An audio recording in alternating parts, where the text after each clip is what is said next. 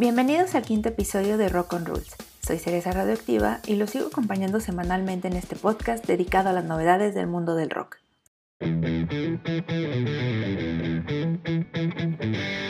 Iniciamos el programa con los premios Billboard, los premios anuales donde la revista premia lo mejor de la industria musical. Me puse a investigar cómo surgieron y vi que existen desde 1894 y que solo se limitaban a informar sobre próximos carnavales o festivales circenses. En 1936 empiezan a hacer una especie de ranking musical y es hasta 1940 donde formalizan haciendo una lista de popularidad. Desde 1958 tenemos un Hot 100 que hace el ranking de ventas de sencillos y el Billboard 200 que son para los álbumes. También existe un Social 50 para los artistas. Ya sé, está un poco enredado, pero después de que le entiendes ya cobra un poco de sentido la premiación. Una vez que entendimos esto, les cuento que el 14 de octubre se celebraron estos premios en el Dolby Theater en Los Ángeles, California, con todas las medidas sanitarias necesarias, según informan. Este año tuvieron como anfitriona a la cantante Kelly Clarkson. Hubo varias presentaciones, muchísimos nominados, son bastantes categorías, pero nos vamos a lo que nos compete, que es el rock. Desafortunadamente las categorías del rock ya no se transmiten durante la ceremonia en vivo. No sé si recuerdan en los MTV Music Awards por los 2000 que eh, categorías con menos atractivo o menos famosas eran eh, transmitidas aparte de la premiación en vivo, que eran como pues grabadas. Estas categorías de rock así les está pasando, como ya nada más tienen dos, eh, ya no son parte de la premiación en vivo. Y estas dos categorías que les menciono son Top Rock Artist y Top Rock Album. Vámonos con los nominados y los ganadores. La banda estadounidense de rock Panic at the Disco fue nominada a tres premios, de los cuales ganó el Top Rock Artist, que es como el top de los rockeros. Y entre los nominados este premio estaban Imagine Dragons, 21 eh, Pilots y Tool. Imagínense cómo está la industria rockera que Panic at the Disco le ganó a Tool. Es más, porque Tool está nominado como mejor artista rock. No entendemos eso. Otras de las cosas inexplicables es que Panic at the Disco también se llevó el Best Rock Song por su rola Hey Look Ma, I Made It, que ganó eh, contra The Sleep y Vampire Weekend. Están súper raras las competiciones. ¿En qué momento vamos a ver un Slipknot peleando contra un Vampire Week? Por otro lado, Tool se llevó el Best Rock Album por Fear Inoculum quinto disco de la banda que salió en agosto del año pasado y que tuvimos que esperar 13 años para escuchar algo nuevo de ellos. Fear Inoculum es un disco de 7 canciones en su versión física y de 10 en la versión digital. Esta producción se caracteriza por lo largo de sus canciones. La versión física tiene 80 minutos de duración, que es lo máximo que cabe en un CD. Y la canción Tempest ganó el Grammy a la mejor interpretación metal.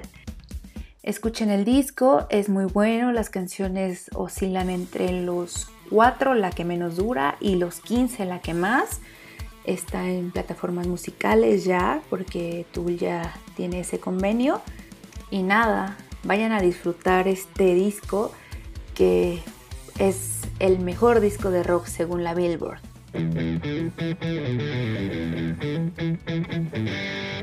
Continuando con estos premios, cada año tiene una sección llamada In Memoriam en la que recuerdan a los músicos fallecidos a lo largo del año.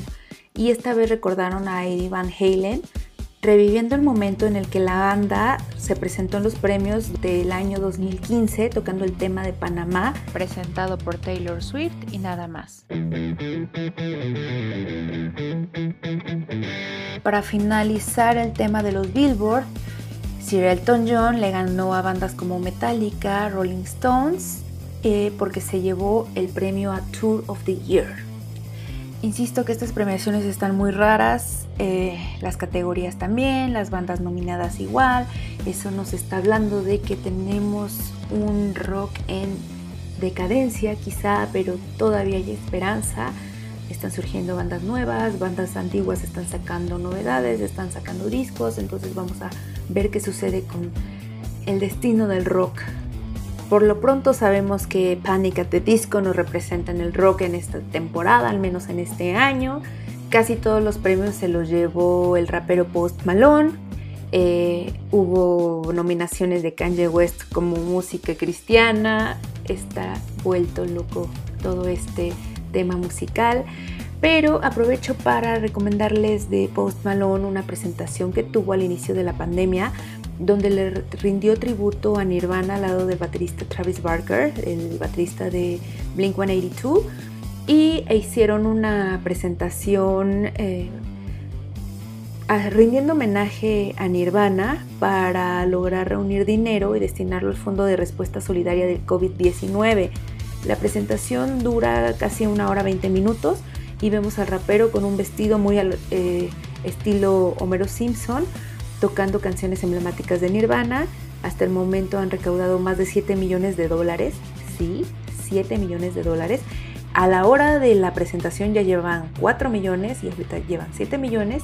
Y vayan, véanlo. Creo que Post Malone se equivocó de género porque roquea muy bien. Volemos hacia Wisconsin, Estados Unidos, porque ya sacaron el line-up de lo que será, si es que el COVID nos deja, el Rockfest 2021. Y como bandas principales aparecen Disturbed, Stain, Limp Bizkit, Snoop Dogg, Korn. Y me di la tarea de revisar el cartel. Entre otras bandas rescatables está Steel Panther, Anthrax, Bad Wolves, Chevelle, Hydro the Hero, que ya hablamos de él en episodios anteriores. Y los boletos están a la venta van desde los 79 dólares por un día y hasta los 600 dólares en zona VIP. Vayan a rockfest.com para que vean el line-up completo y si tienen oportunidad vayan a este festival que se llevará a cabo del 15 al 17 de julio del 2021.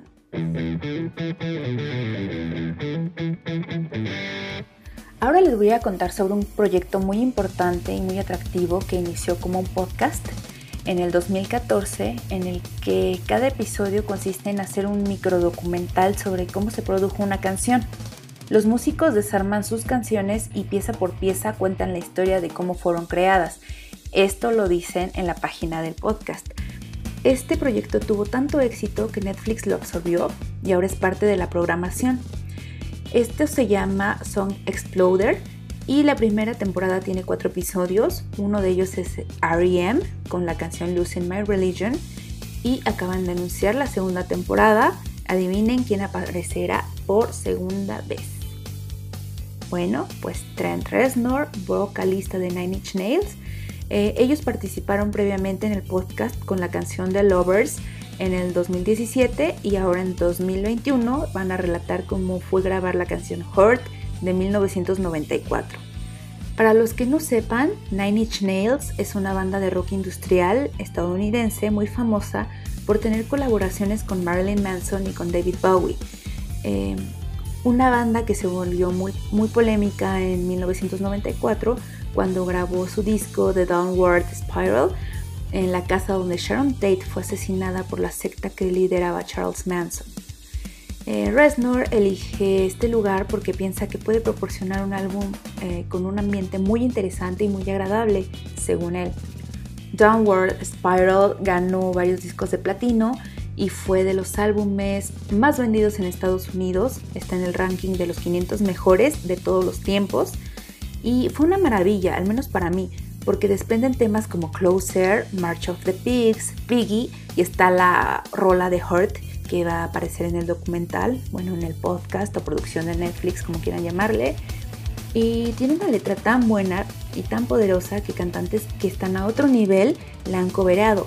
Tal es el caso de Bowie, que la cantó a dueto mientras eh, Nine Inch Nails abría sus conciertos en 1995. Aquí abro un paréntesis y les recomiendo la rola de I'm Afraid of Americans de David Bowie, en la que Reznor colaboró con guitarra, bajo y batería. Bueno, retomando la canción Hurt, el gran Johnny Cash le hizo un cover en el 2002 y lo produjo Rick Rubin. Fue el último éxito que tuvo Johnny Cash antes de su muerte. Escuchen ese cover, les va a erizar la piel, de verdad es una superproducción con una letra maravillosa. Otros de los famosos que hicieron cover esta canción son Peter Murphy, eh, bandas como Placebo, Eddie Vedder de Pearl Jam, Seven Dust, en fin, la lista es muy larga y hasta aparece en un episodio de Ricky Morty. Por lo pronto pueden ver la temporada 1 de este proyecto y escuchar el podcast en todas las plataformas musicales. Aunque no conozcan a las bandas, eh, les sugiero que las escuchen porque se van a dar cuenta de la riqueza que tiene cada producción y del corazón que pone el músico al entregar su canción. Eh, cada episodio dura aproximadamente 25 minutos y hay bandas como Cranberries, Slater Kinney, Arcade Fire, The Killers, Gorillaz, Metallica, en fin, van ya más de 100 episodios y pueden disfrutarlos desde ya. Vámonos a San Diego, California con una banda gronchera de los 90 que en realidad se creó en 1989.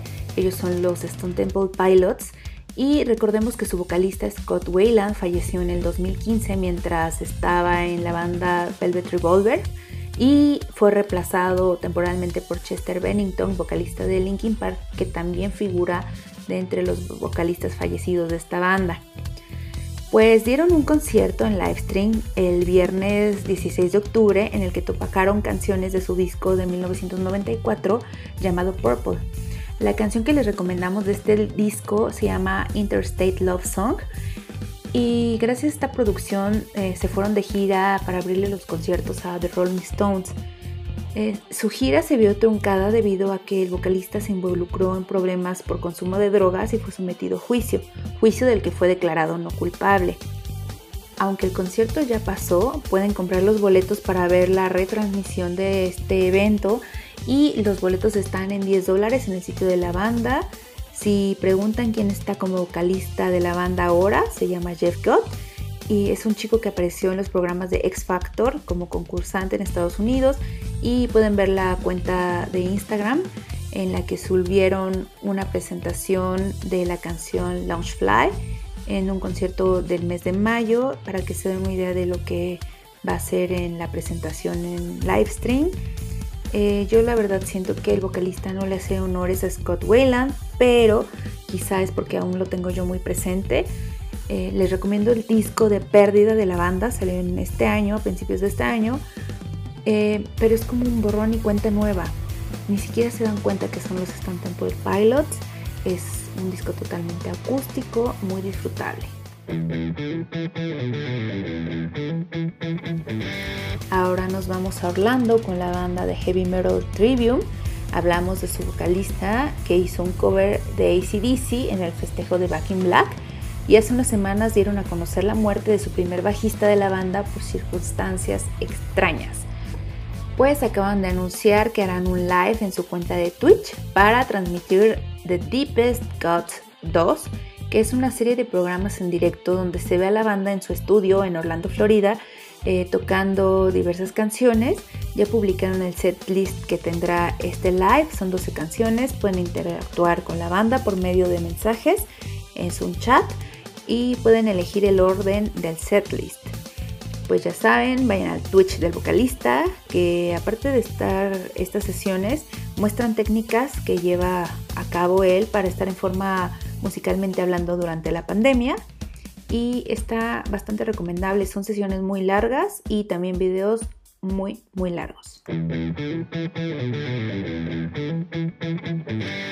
Pasamos a la recomendación semanal que corre a cargo de la banda inglesa The Struts.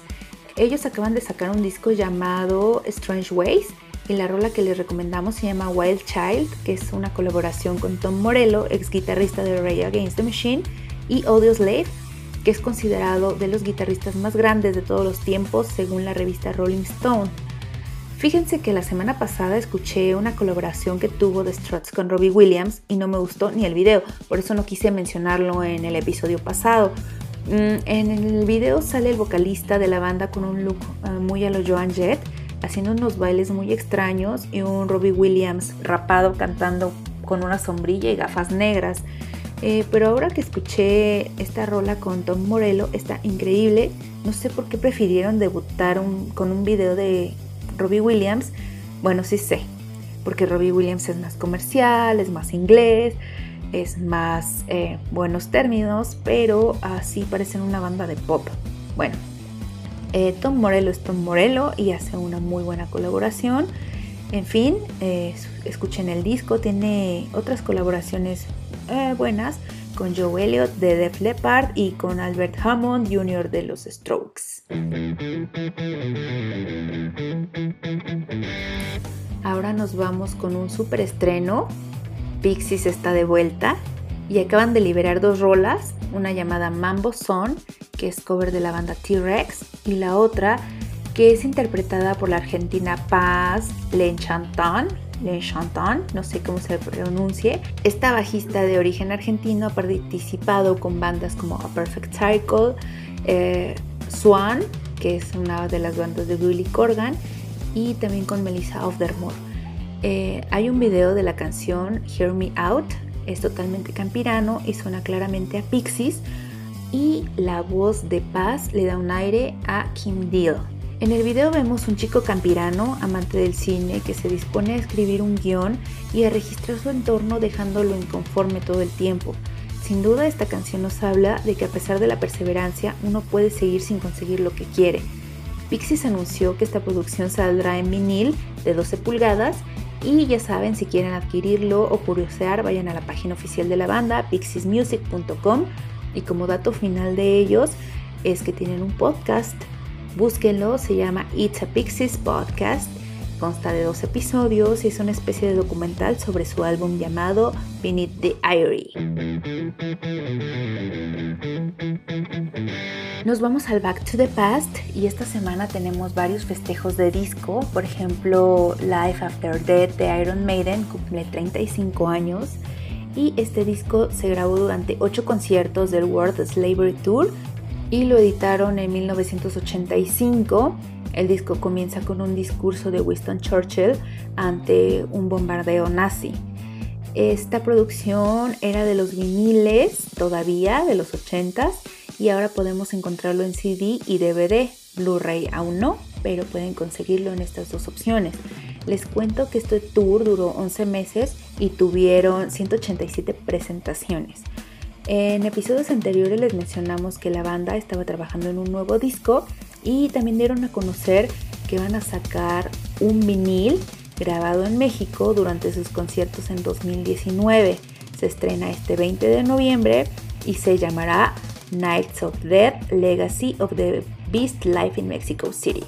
La portada del disco es muy bonita porque sale Eddie the Head vestido de charro en una especie de panteón con el ángel de la independencia, la catedral de fondo, todo esto con los colores básicos y clásicos del Día de Muertos mexicano y unas calaveras verde, blanca y roja.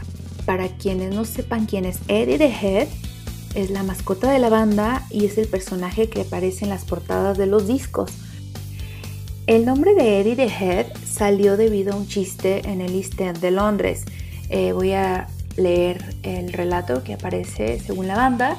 Eh, dice, una mujer tuvo un hijo que solo tenía cabeza. No se preocupe, dijo el doctor, tráigalo en cinco años y muy probablemente tengamos un cuerpo para él. Cinco años más tarde, el día del cumpleaños del niño, entró su padre en la habitación donde estaba Eddie y le dijo, Hijo, hoy es un día muy importante, es tu quinto cumpleaños y te tenemos una sorpresa muy especial. Eddie contestó, Oh, no me digas que es otro sombrero. Ah, ese es el chiste. de este disco ya liberaron Aces High, que es una de las canciones grabadas en el concierto en Ciudad de México y ya está en plataformas musicales. Pueden comprar el vinil en la página de la banda y los precios comienzan en 38 euros. Limp Bizkit es otra banda que está festejando 20 años de la salida de su tercer disco titulado Chocolate Starfish and the Hot Dog Flavored Water. Recordemos ese disco tan largo de nombre que fue uno de los más famosos del new metal en su época. La banda hizo una presentación en vivo en septiembre donde tocaron todas las canciones de esta producción en el Rebel Rock de Orlando, Florida, al lado de Judas Priest. Este disco fue el más famoso de la banda y tuvo varias colaboraciones con hip hoperos. Eh, una de sus rolas más conocidas es Take a Look Around por ser parte de la banda sonora de Misión Imposible 2 y aparece dentro de los mil y un discos que debes escuchar antes de morir. Esta banda fue muy famosa al lado de Korn y Deftones y todo parecía estar en sintonía con el mundo y con ellos hasta que el guitarrista Wes Borland decidió dejar la banda y todo se fue para abajo. Dicen que Borland era el cerebro detrás de la banda y por eso los éxitos se acabaron cuando él salió, pero regresó en 2009 y no fue muy buena idea porque la época del New Metal terminó. Este disco fue uno de los más famosos de los 2000 en la gloriosa época del New Metal y lo recordamos como si hubiera sido ayer. Escúchenlo completo, es bastante bueno, muy hip hopero, mm, pero es muy emblemático de la época del New Metal y tiene bastante, bastante energía. Otra de las bandas que está festejando aniversario de disco es Korn nuevamente con su segunda producción llamada Life is Peachy. Este disco tiene éxitos como No Place to Hide, Adidas, Good God, Kill You. Eh, fue diseñada la portada de este disco por Martin Reed y su nombre eh, lo fue elegido por Phil Arbizu, que es el bajista de la banda. Esta producción les hizo ganar un certificado de oro el 8 de enero del 97, un platino el 9 de diciembre de ese mismo año. El nombre del disco viene gracias al bajista Feldy, que es fanático del dibujo, ahora vende sus obras y en ese tiempo se la pasaba dibujando. Entonces él menciona que él tenía una carpeta de dibujo en la que él escribía frases como life is y empezaba a escribir diferentes cosas y vio el nombre de la carpeta que se llama Pichi y decidió poner este nombre. Obviamente hablaron con la empresa, pidieron permiso y tuvieron que ofrecer 20 mil dólares, pero la empresa rechazó la oferta, entonces cambiaron el nombre de Pichi como Pichi. Recordemos que la banda escoge nombres y títulos muy extraños, como el mismo nombre de Korn, eh, no sé si conocen el nombre de Korn, porque se llaman así. Solo dejaré como pequeños indicios de lo que es el significado de Korn. Ellos estaban escuchando una plática de dos personas gays y estaban contando sobre un encuentro sexual que tuvieron. Eh, uno estaba con problemas de diarrea y otro terminó con un grano de maíz en la lengua. Y entonces a la banda les sonó divertida la historia y decidieron llamarle Korn y le pusieron la K porque Jonathan Davis dijo que quería escribirlo como si fuera algo hecho por un niño pequeño y así fue como hizo el logotipo de Korn que sobrevive hasta esta fecha. Después de este em, recuerdo embarazoso, viene a mi mente una imagen de Jonathan Davis bebiendo agua de un retrete. Eh, yo eh, soy muy fan de Jonathan Davis y consumía todos los productos, eh, videos, DVDs, conciertos, bootlegs, todo de la banda. Entonces estoy bastante empapada de, de esas imágenes y acabo de tener un recuerdo muy asqueroso. No me queda más que recomendarles el disco y pues disfruten mucho, mucho esa banda tanto como yo. Comenzamos a despedir el programa con las efemérides de esta semana. En 1971, The Doors publica su séptimo disco llamado The Other Voices sin la presencia de Jim Morrison, ya que los abandonó para irse a Francia, lugar en donde falleció. En 1974, The Rolling Stones publica It's Only Rock and Roll, disco donde se desprende una canción muy buena con ese mismo nombre, que significa es solo rock and roll pero me gusta. Escúchenla, es muy muy buena canción y si pueden escucharla en vivo, mucho mejor. En 1983, The Cure publica The Love Cat, lanzado como sencillo independiente y es el primer sencillo de la banda que entró en el top 10 de las listas británicas. En 2006, la banda Hammerfall publica su sexto disco llamado There's Hope y se posiciona en el número uno de la lista sueca de popularidad. Nos vamos, estas fueron las novedades de esta semana. Gracias por escuchar Rock on Rules, por compartirlo, por participar con los comentarios.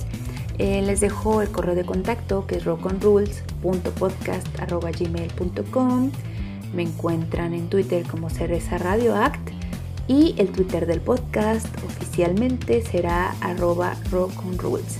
Ya que estamos estrenando Twitter, les voy a dejar ahí una lista de reproducción en YouTube para que vean las canciones de las que estoy hablando en cada episodio y les sea más fácil conectar lo que les platico con la lista. Nos escuchamos la próxima semana. Yo soy Cereza Radioactiva y esto fue Rock on Rules.